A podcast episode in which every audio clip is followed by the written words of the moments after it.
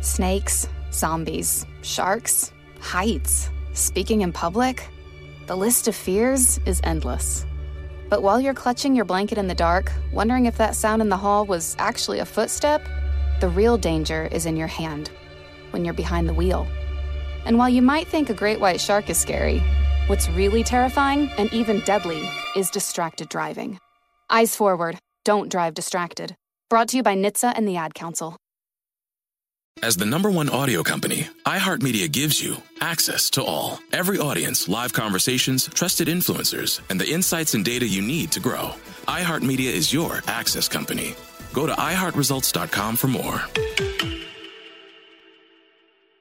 Hey, it's Zuko and Kayla from the Wake Up Call. Enjoy your podcast, and when you're done, don't forget about us. We have a radio show. We try to bring a smile to your face every morning. We also talk to some of the hottest country stars of today, and we like to share some good news with That's What I Like. Because Lord knows that's hard to find. When you're done podcasting your podcast, listen to us at 92.3 WCOL. Set your preset on your radio right now, and don't forget you can listen to us online on the iHeartRadio app.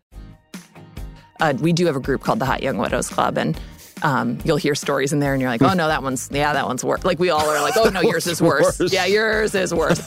yeah, that's. I'll take mine. You guys get together frequently? We do. Yeah, Oh we have meetups all over the world now. We have widows everywhere, men, women. Turns out people are dying all the time and leaving, behind, leaving behind. Go figure. Leaving behind loved ones. Best club you'll never want to join. Yes, we have T-shirts.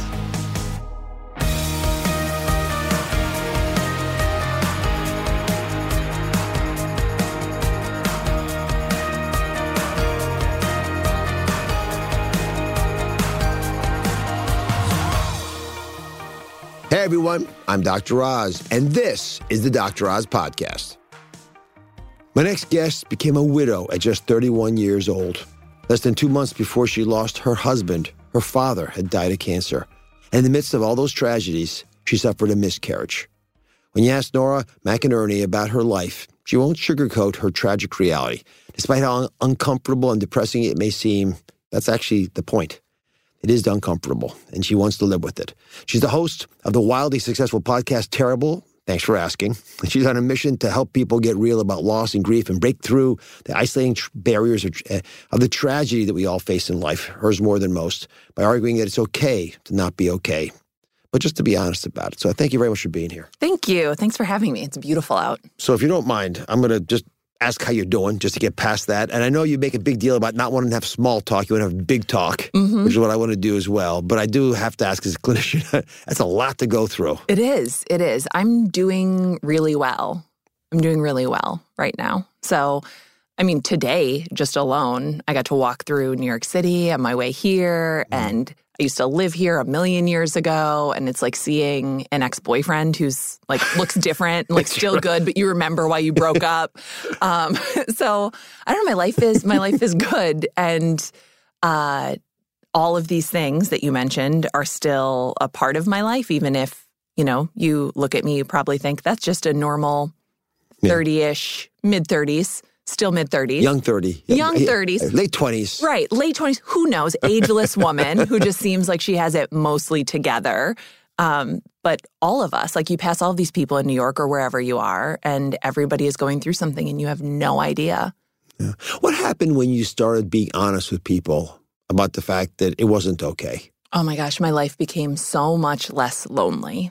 So much less lonely. I had felt as if the only way for me to go through uh go through widowhood, go through Aaron's death, my dad's death, go through all these things was to be fine or at least present the appearance of being fine. And what you don't realize is by doing that you are creating this sort of prison of loneliness. So when you ask somebody that you really care about, how are you? And they give you the same answer that they give like the bagger at the grocery store, Yeah. like they you're not they're not giving you a chance. They're not giving you a chance to be there. And I hadn't given anyone a chance. So while I was boiling with this sort of like resentment, honestly, of the people who had loved me and had loved Aaron and just thinking like, where is everyone? I mean, I was I was keeping them at bay by telling them that I was fine, but I also had to tell myself that I was fine. So I remember this conversation with my sister in her car where she said to me, you're you make it look easy. We all think you're okay. And I looked at her and for the first time out loud said, I'm I'm not okay. I'm not okay. Why would I be okay? It's been a few months, but if you checked my Instagram feed or you saw me out and about, you'd probably think, "Oh wow, Nora's husband is dead, her dad's dead. She's she lost a she lost a pregnancy. She's doing great. A new lipstick?" And I would tell you that, too. Lipstick, right? So I don't know, telling telling my siblings that, telling my friends that, I it was like it was like opening up a whole new life I could actually experience, like my grief, which I had been really avidly trying not to do. You talk about it in your book. It's okay to laugh. Crying is cool too. And there's a little rain coming into your head. It's a big cloud over your head. So when your sister, obviously your family, who mm-hmm. cares for you, heard this, how, how did how were they able to help you be less lonely? Or was it more just attitudinal? Then you realized, you know, everyone's got pain, and mine's probably more discernibly, more definably worse than others. But you know, I did have 25, 30 years of bliss before that tragedy hit Oh, me. completely. Some people never got that either. hmm Yeah, I think it did help me put things into uh, into perspective, and I'd always been like very sensitive to the suffering of others, and so in a way, I did think to myself. And one reason why I was trying to present this facade of fineness, I do have it easy. Like, m- yes, my husband died. No, he didn't have life insurance because we were young, and who needs it? Right. you know, yeah, my dad's dead. And I kind of, when my husband got sick, I was like, well, I'll still have my dad. False. Um, like, yes, I'm 31 and I just quit my job because I couldn't figure out like how to show up to it anymore. But I'm still a 31 year old, like middle class white woman with a net to catch her. And most people are not. Like, most people do not have even like what I had, which was like no matter what, I was going to be okay ish. Roof over your head. I, I would still have a roof over my head, even if I lost my house. Someone else would give me a roof. So, Well, why is there a stigma? As you've lived this, which is the ultimate research tool, a stigma that prevents people from talking about their grief. I, you point this out, but I, I always wonder on the show, I see people come into the audience. We have 200 people a day. And I ask them how they're doing. They say, I'm doing fine. And I'm thinking I, to myself that there's very little likelihood that your life is as fine as you're making it seem to me. hmm well, I think that no one wants to be a bummer, right? like, no one wants to bring down uh, the energy in the room. And we also have this sort of um, mythologized idea of what suffering is, right? Which is that it's something to be overcome. And kind of like the faster the better. Like, we love stories of people who overcome something. We love comebacks. We love we love a happy ending. Like we really really want a happy ending. And you can get there, certainly. Like you can you can be okay again. Um, I think the writer Anne Lamott, I don't know if you've ever read any of her writing, but she says you're just going to have to learn to dance with the limp. So it's not as if I hate the phrase moving on. People use that all the time like, "Oh, it's so great you've moved on." Like you don't move on. You move forward and all of these experiences, all of your negative experiences, all of your positive experiences, they all add up to who you are. But we want to present the best version of ourselves and there's something about, you know, even the phrase like, "Oh, turning your lemons into lemonade." Um maybe someday, but first you just have a bunch of lemons. Right. you know like was it chrissy teigen who got like a delivery of like 100 limes from for her grocery delivery? And you, there's not she can't make enough pies. Okay? There's just not it's very difficult. It's very difficult. So it's hard for us to um I don't know, it's hard isn't it hard for you to watch people un- be uncomfortable? Of course it is. Yeah. Yet, interestingly, part of it is because I there are some problems I can help with and some that I can't, and it makes a big difference. So you, you mentioned Lamott's great quote about you know learning to dance with a limp. If someone's limping down the road that I know, I ask them why they're limping. They'll tell me, you know, maybe more detail than I want to know, but usually not. You know, I bang my knee and I'll say, Oh, I mean, you need a better story than that. Pretend you were in a bar fight. And then we joke about it and we move on. But maybe they have a minuscule tear and they're going to get it fixed. It'll be gone one day or a memory or they'll have a scar mm-hmm. and they'll dance with a limp. But if they're walking down, they're suicidally depressed. And I've had friends who've committed suicide that I've been with 24 hours before they killed themselves. And I had no idea. I mean, none. And I said, back, as we all do, if any of us have been through that, and probably most people listening know someone who's taken their own life. Mm-hmm. You think, how did I miss that? First of all, you feel hurt they didn't tell you. but then you also think, how did I miss it? I mean, I was right there. I mean, we were talking about everything else. I mean, I could not even come up. Yeah. The things you talked about were such small things, back to your complaint, Yeah. and not the big things. Yeah. So I do think it's different between physical problems and emotional problems, although the phys- emotional problems ultimately manifest in physical issues. Yeah, I think that um, I'm not a doctor, so there's very little I can do when people have like a physical problem. But Other but, but, but yeah. there is hope. You'll you'll Yes. you'll know that uh, yeah you'll have your meniscus surgery. They'll take Yeah. your appendix out. You'll be yeah, fine. yeah, and a solvable problem is wonderful. And I think that there's like I feel like every time you're presented with um, somebody else's discomfort, you learn about the way that you process things, right? And so, are you the kind of person who is there to compare against somebody where you know your your friend says like, oh.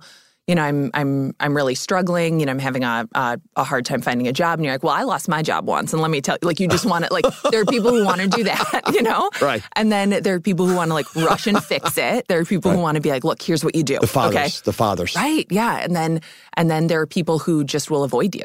Like or who will avoid it completely. And I think by and large, most of us do try to avoid the discomfort of others. And I and I it, it's not out of malice at all. So Aaron Aaron died, we wrote his obituary together. The unintended consequence of that is that it was it went viral. And I got a lot of messages from a lot of people um, from all over the world, not all of whom had dead husbands, although I do have a niche for that. But, you know, I got a, You've cornered that market. got a, got a good market on like the hot young widows. So um, I, I got all these messages from people who were going through something really difficult. And why were they emailing a total stranger? Like, why were they emailing a stranger in the middle of the night? Not because they don't have anyone in their lives, but because they were afraid to make the people in their lives uncomfortable, or the people in their lives had stopped asking because they didn't want to make that person uncomfortable. Like, oh God, do I bring up your dead dad? Will I remind you of him? Exactly. You know? Yeah. And I just think at the root of it all is this um this need that we all have to just be seen and heard through our difficult thing, to not be rushed through it. And that just means being okay with just being really uncomfortable for even a small amount of time, for like sitting with someone's silence, sitting with somebody's tears, and just letting them be there without trying to, you know, joke your way through it or without trying to fix it or without trying to compare it. It is hard. It's something that I struggle with all the time. Like, Uh, How, how do you break the ice on that? Let, let's say someone has a bad diagnosis. Mm-hmm. You just want to be there for them. So, how you doing? Well, I'm pr- I'm prying. kind of dying here. Kind of dying here. As my dad told one of his nurses. Yes, exactly. She was like, I'm so sorry. He was like, Don't be, I am. Like, uh, humor, as you just Mm-hmm. did, right? Which can be disarming. I mean, gallows humor works. We do it in Mm-hmm. the hospital quite a bit, but it you know has limitations. Uh, there's the reality that if I ask you, "Can I help you?" I'm not giving you homework to tell me what to do. right. If I offer to help you, I might be doing things- something you don't want. Yeah. You know, I'm here. I got some socks for you. Let's knit. I got knits. You know. I got so many socks. So, so how do you how do you break the ice there? Yeah. You, yeah. I mean, I guess once you're there, you can sit silently and Yeah. you know look around awkwardly. Yeah. But but how do you get into the place where they're comfortable having you near, so you actually can help if they if you see something Mm-hmm. you can do?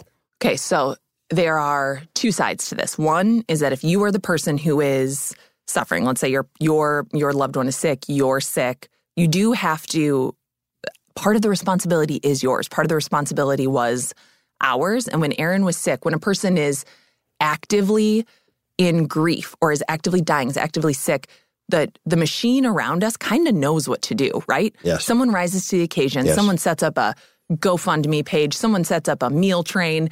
Somebody's coordinating like all of the tasks that you need. But it's afterwards mm-hmm. when things get really Quiet. quiet. Because really quiet. And if you are a person who is feeling super lonely in what you are going through, and it's hard for you to pick up a phone and tell somebody, I am super lonely and very sad, and this is very difficult, write it down. Write it down on Facebook and tell people, like, I cannot reply to your text messages because I am not sleeping and I don't know when I get them. Um, I don't know what I need right now. Like, I can't tell you what I need. Part of that is we have to, as the as the suffering person, as the grieving person, our job is to teach people this. Because even if they've been around a million widows before, they haven't been around you specifically. And there's not like some, I wish, I wish that there was some very specific protocol you could follow, but There isn't. So you do need to have like some knowledge of yourself while you're also going through this experience that you've never been through. And if you are a person who's grief adjacent, as I call it, your job is to just do what you can do. Don't go beyond your limits. If you are not a very verbal person, maybe don't try to have a conversation about it. Like maybe you're not the person who's going to make them feel better. What if you're not a nice person? Uh, yeah. Don't come not- by. yeah, if you're not a nice person, like send a gift card. Okay. Everyone can do that. Like just send something in the mail. But when people are like, what can I do? Like my answer is like, what can you do? What can you do? If you're not a nice person, I bet you're you can still rake a, a yard. Yeah. Go do that. Yeah, do something. Just do something. Just do a thing. And also do it in like the quiet time. Six months later, no one's thinking about your dead husband except you. Yeah. So Yeah, that's probably the best advice that I learned from a professional of mine to give my patients because uh, and their families because the p- patient would I'm a heart surgeon so people die sometimes Mm-hmm. and I tell the, the the family you know what take mom home if the father had died Yeah. uh, but remember that you know the, the, the next couple of weeks are my job to get them to the hospital and he's probably not going to make it and if he doesn't make it the next of the rest of your life is your job yeah. so you know it's, it's not a, it's a marathon it's not a wind sprint Yeah. when we come back, we're going to talk about what actually happens at the moment of death with Nora. For the ones who work hard to ensure their crew can always go the extra mile, and the ones who get in early so everyone can go home on time, there's Grainger, offering professional grade supplies backed by product experts so you can quickly and easily find what you need. Plus, you can count on access to a committed team ready to go the extra mile for you. Call, clickgrainger.com, or just stop by. Grainger, for the ones who get it done. Check the back seat. Check the back seat. Come here. Check the back seat. Gets in your head, right? Good. Because every year, dozens of children are forgotten in the backseat of a car by a parent or caregiver. All never thought it could happen to them. But with changes in routines, distractions, or a sleeping child, it can happen to anyone. Parked cars get hot, fast, and can be deadly. So get it in your head. Check the back seat. A message from NHTSA and the Ad Council. It's the Breakfast Club, the world's most dangerous morning show. Hey! Angela Yee is kind of like the big sister that always pokes you in the forehead. That's not how it goes? That's not how anything goes. Yemi's really like a robot. One of the best DJs ever. Believe that. Charlamagne is the wild card. And I'm about to give somebody the credit they deserve for being stupid. I know that's right. what is wrong with you? Oh. Listen to The Breakfast Club weekday mornings from 6 to 10 on 106.7 The Beat, Columbus's real hip hop and R&B.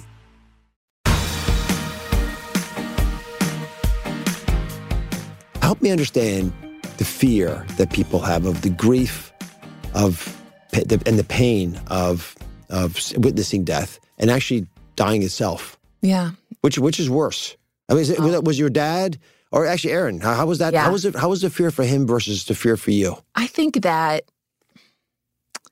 Aaron and I talked about everything.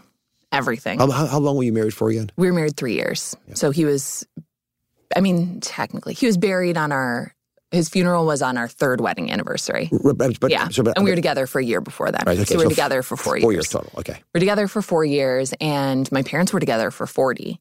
Oh, So right there, right, you have this automatic comparison of, um, and I will just confess this because I have told my mom since, which is that, you know, I I did resent my mom. I was like, you had 40 years. Like, buck up, you know, Yeah. like be grateful for that. And like, how dare I? Because she lost 40 years of history and I lost 40 years of future. What's worse? I don't know. I'll never have to know because you lose what you lose and you don't get to pick it.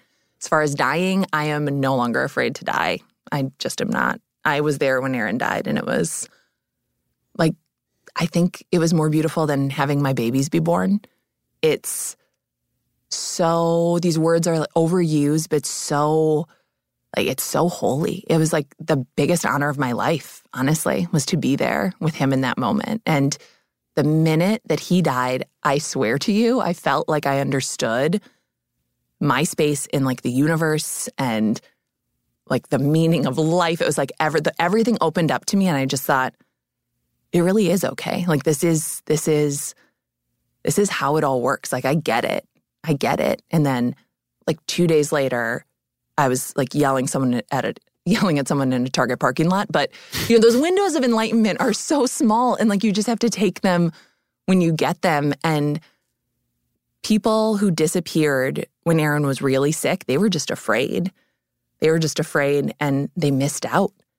They really did. Because I don't know, you don't get to pick when you go, you don't get to pick what takes you, but you can choose how to show up for somebody. And I think they were afraid to be sad. They were afraid that, you know, oh, I don't want to remember him this way. Like, neither do I. And I don't necessarily, when I think of him, I don't think of him sick. I don't, even though that was the majority of our marriage. I think of just like, I just think of him. Take me into the time around his death, if you don't mind. Mm-hmm. Who was in the room with you? Just us. Just you. Our house had been filled for weeks. He was on hospice for two weeks. It was just always people there, so many casseroles. In Minnesota, we call them hot dish.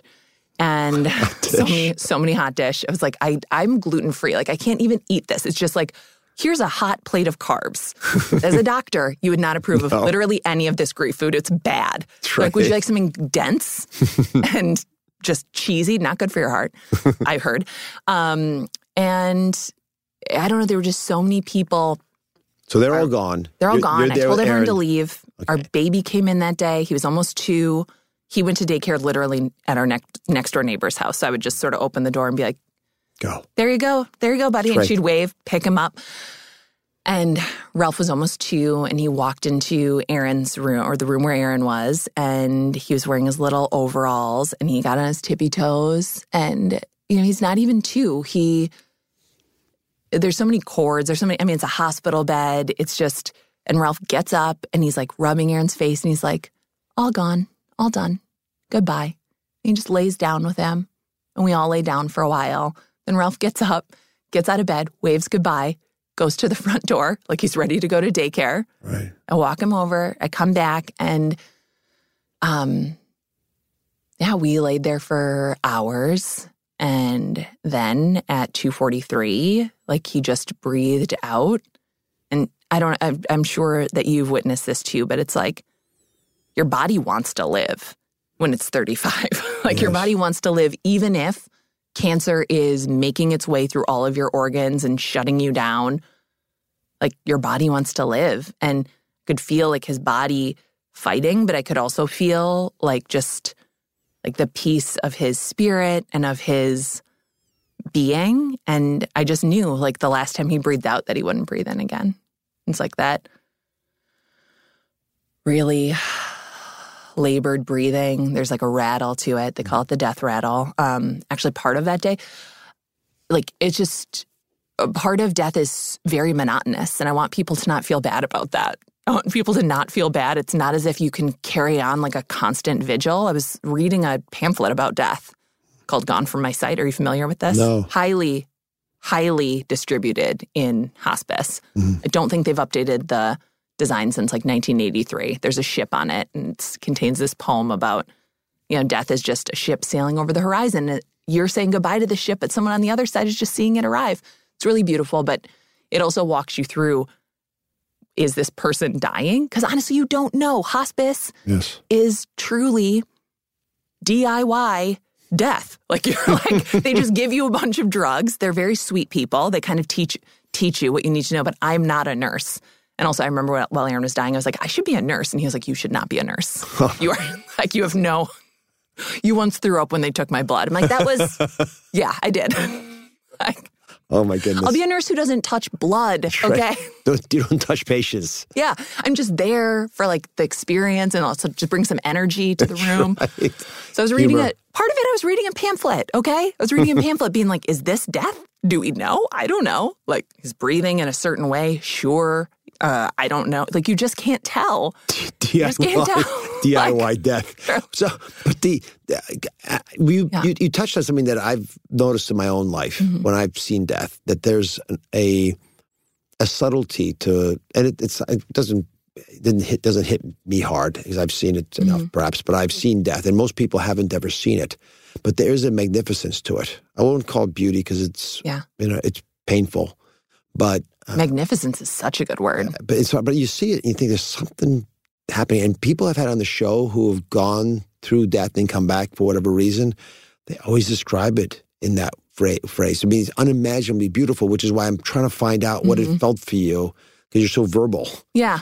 Like I like to have you come by if I'm Yeah. grieving. Yeah. just to, uh, just just explain to folks what that felt like. Yeah. That uh, sense enlightenment or whatever the Yeah. phrase is. That's best. It is. I don't know. It is magnificence. I don't know if I'm going to do better than that unless you have a thesaurus lying around. But it's, I mean, so especially for hospice or wherever you are. Okay. So very rarely will somebody die in like a four poster bed on like a beautiful estate surrounded by like roses and candles. Like Their- you will, horses. right? You will be, you will be in some odd mix of your real life and this medical life. In our case, we were in what used to be my office with a hospital bed in it with um like uh yeah just a hospital bed and all of these weird hospital things around do you side note you can cut this out are you like bothered by like how poorly designed like medical things are like why is the kidney pan like like that light pink plastic That drives me crazy. it's so bad and it all Design. smells bad And the lighting is bad. it's the lighting is so bad. I was just like, everything is so like before Aaron had his brain surgery, we're on this bed that was like an air mattress, and if you shifted, the air shifted with you. yeah. I was like, we well, didn't this, sleep this at is all. classic line is O- Oscar Wilde, the, the, the, Mhm. the great 19th century British writer, on his deathbed. Look at the wallpaper, which was horrible, and he said, "Either this wallpaper goes or I go." and then he died. so, I mean, it's so commonly talked about Yeah. that it's become part of our literature. But can you imagine say either this kidney pan basing goes or I go? That's honestly sounds like my dad. like, if it's not going, I'm going. I'm out of here. like, but my dad had been diagnosed and was uh, with lymphoma, and I mean, I just it was everywhere. So just we just say cancer, and they he was in the ICU with pneumonia. They sent him home. They gave him like the hospice talk, and I just remember looking at him and being like, my dad's not going to do any of this, and he was. You know, talking all day, hanging out with us all day, and he died that night. And I truly think it was just, he just was good night, flipped off the ah, lights. Adios. Yeah, in his in his library at home, you know. Also, our, my parents' house was under renovation, and he was like, "I never thought I'd die in a worse house than I lived in when I was 22." it's like, "Sorry, Dad, really." Uh, and he was so funny right up until the end. And um, so, okay, we're where we started. My train of thought is like really, it's going in a couple directions. We're going to bring it back to the I'm with you. station for you. I'm with you. Um, so the magnificence of it. So you will be in a situation that is a mix of your real life and a mix of this sort of uh, medical uh, infiltration into your normal life if you're in hospice. So maybe you'll be in like a hospice facility and they'll do their best to make it pretty, but you'll be in your house with like these ugly things and you'll be, you know, using some app to try to track when you're supposed to give somebody morphine and a lot of it you don't know when somebody's on hospice. Will it be 6 hours? Like with my dad will it be 2 weeks like with Aaron will it be a year will it be si- we have no idea. You have no idea. So you are exhausted. And for me I was 31 my husband was 35 I know that that is not normal. Like I know that that's not like okay. You're not supposed to be doing that when you're 35. There are things that you have to do for somebody that um that are a part of your wedding vows. You know, like sickness and health and like until death parts you like really does mean something. So for me it was like do I want to be doing any of this stuff? Yeah, I do. Like who but me should do this? Like who but me should make sure that like that when you go you feel as okay as possible like so there are like those moments where you're doing something that's like traumatic and horrible and that you won't tell anybody else about um but also you think like yeah this is where i'm supposed to be. This is who i this is who i am. And i'm this person for you. And i hope that everybody has that. And i know that not everybody does. I think that's what's really i think that um i think that when we're afraid of death we're mostly afraid that we're afraid for ourselves we're afraid that we won't be okay without this person that we love and a little bit of us is looking at our own lives and thinking, like, is what I'm doing meaningful? Will it matter? Will anyone care after I die? Will anyone do this for me? I think we see ourselves in the sick and the dying, and we are forced to confront our own. Really, our bodies are so weak and dumb. I don't have to tell you that. It's like so, fre- they're so amazing. You're like, oh my gosh, honestly, your heart, you know this, crazy amazing. And also, real tricky. Like, Aaron's brain grew cancer. That's so stupid. Why would you do that? Stop doing that. um, like, like what? He had like this little heart murmur that if, apparently um, is really, really deadly for Wolff Parkinson White. You know it? Yes, arrhythmia, okay. it's arrhythmia. Yeah. Yeah. And they're like, well, for some people, you know, it really bothers them. We didn't even notice you had it till you had cancer. like, Oh there's all these, like, we're just so fragile. Like, this, there's this amazing system that keeps us alive. And then also, anything could happen. And we're really just like, just grown up babies. Did you speak to at all when he passed at that moment? Yeah, I remember just telling him like, I mean, the same things that you tell everybody that like it's okay and like we'll be okay. Um, and I recounted like all of our like first dates. I played this playlist that honestly, looking back, I knew he would hate. So I kind of feel I. I, I kind of feel bad about it because he didn't like my taste in music, but I was like, these songs remind me of like falling in love with you, even though, even though you hated them. And I put in some of like, you know, his he had a playlist too, so I played his playlist. When we come back, more questions with Nora. My simple solution to the problem was remove people from the scene and help them feel safer. In response to attacks against Asian Americans, Maddie Park raised over $250,000 to donate cab rides to the Asian community. There is so much more work to be done. We really need to come together and tackle this issue as a community. Support the Asian community. Learn how at lovehasnolabels.com. Brought to you by Love Has No Labels and the Ad Council.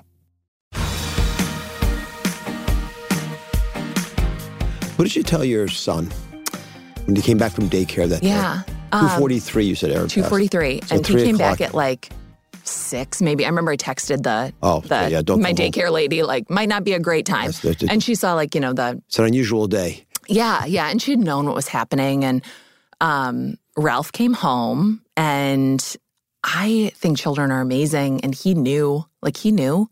He walked into our house, you know, with his little hat on. but It his was father was still, Aaron's still in his bed or is it? Yeah, gone? Aaron was still there. And, you know, and we went in there and I said, Papa was sick. Like, Papa's body is done.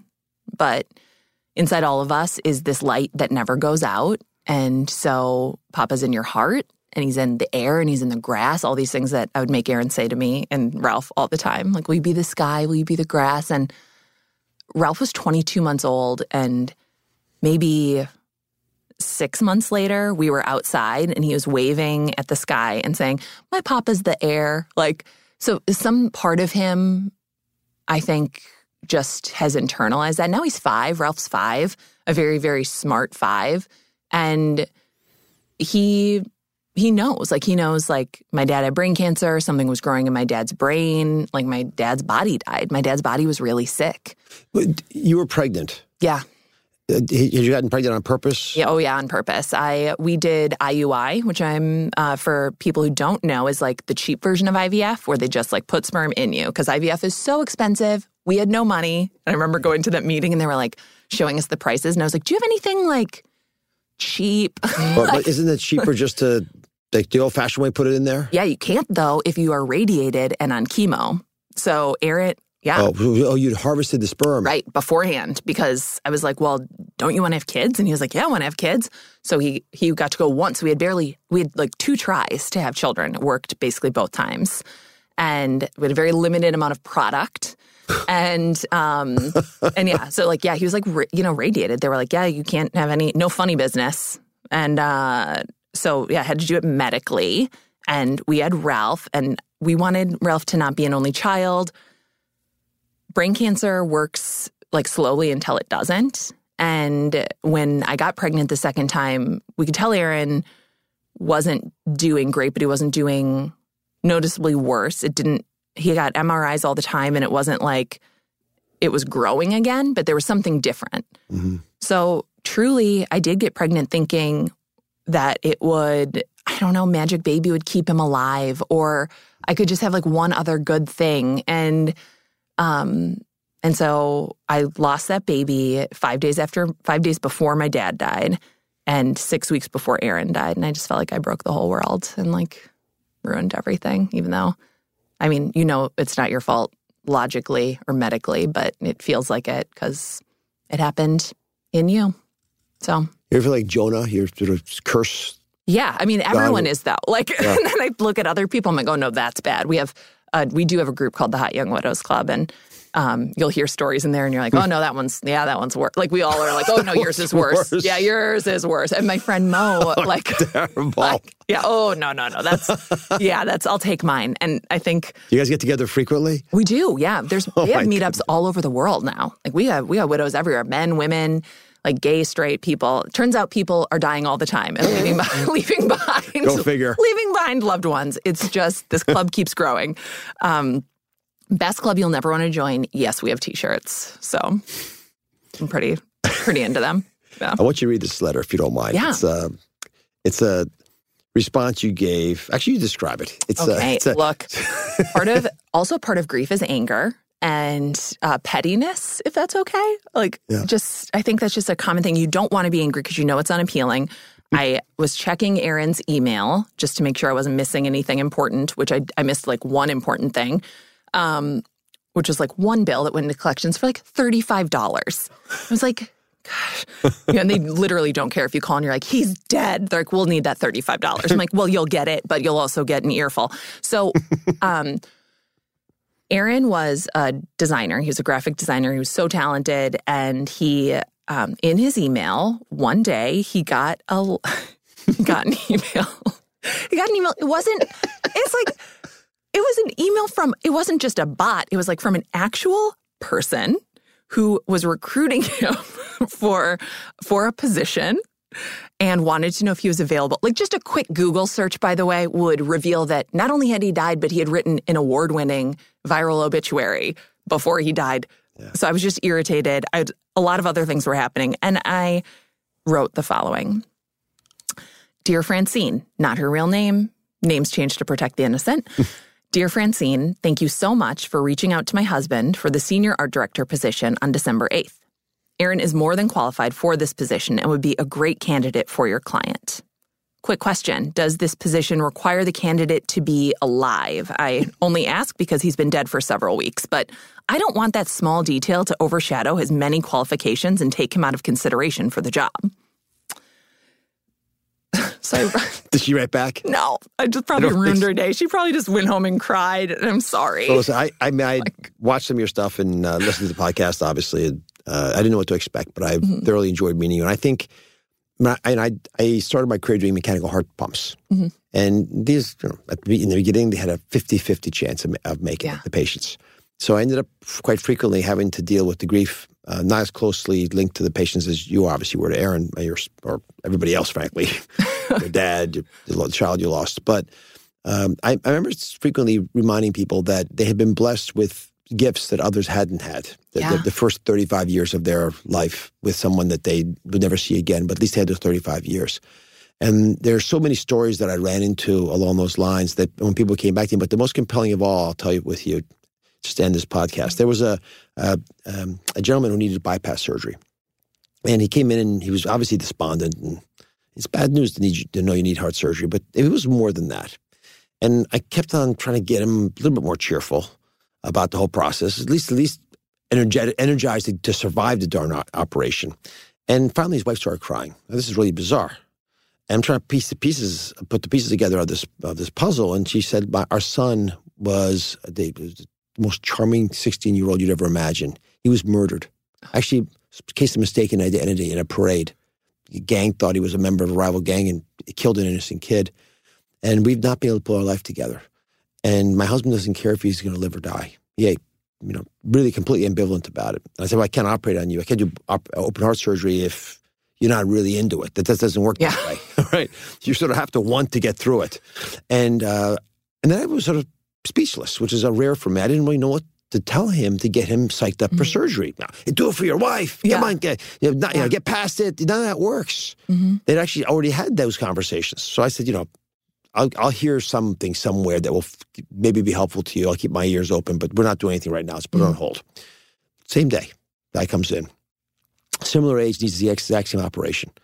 And uh, I, you know, I say, listen, you got to get ready for the operation. He goes, oh, I'm, I'm here, doc. I'm ready. He says, well, I know, but you, I mean, I said, stop talking. You know, don't- I don't need all the details. I don't need a pep talk. I am ready. I will survive. And I said, why are you so confident? He said, I've got a 16 year old child at home who's profoundly developmentally delayed. I have to change his diapers. If something happens to me, I won't be there for him. And that was my clue.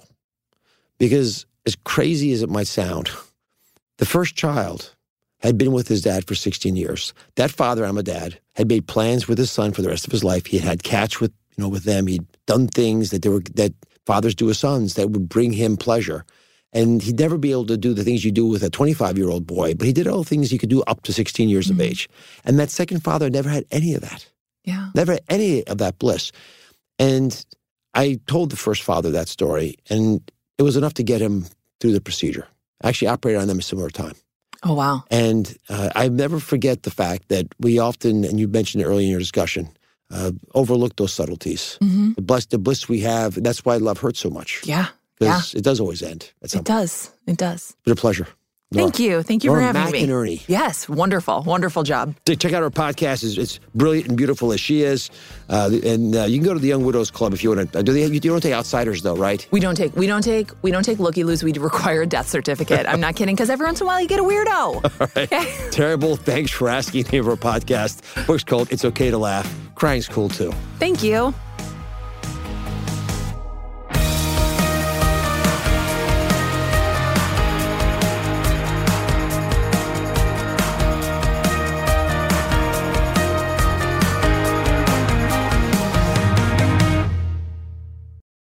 For the ones who work hard to ensure their crew can always go the extra mile, and the ones who get in early so everyone can go home on time, there's Grainger, offering professional grade supplies backed by product experts so you can quickly and easily find what you need.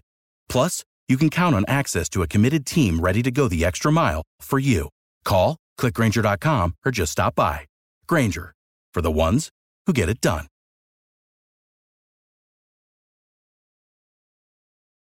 My simple solution to the problem was remove people from the scene and help them feel safer. In response to attacks against Asian Americans, Maddie Park raised over $250,000 to donate cab rides to the Asian community. There is so much more work to be done. We really need to come together and tackle this issue as a community. Support the Asian community. Learn how at lovehasnolabels.com. Brought to you by Love Has No Labels and the Ad Council.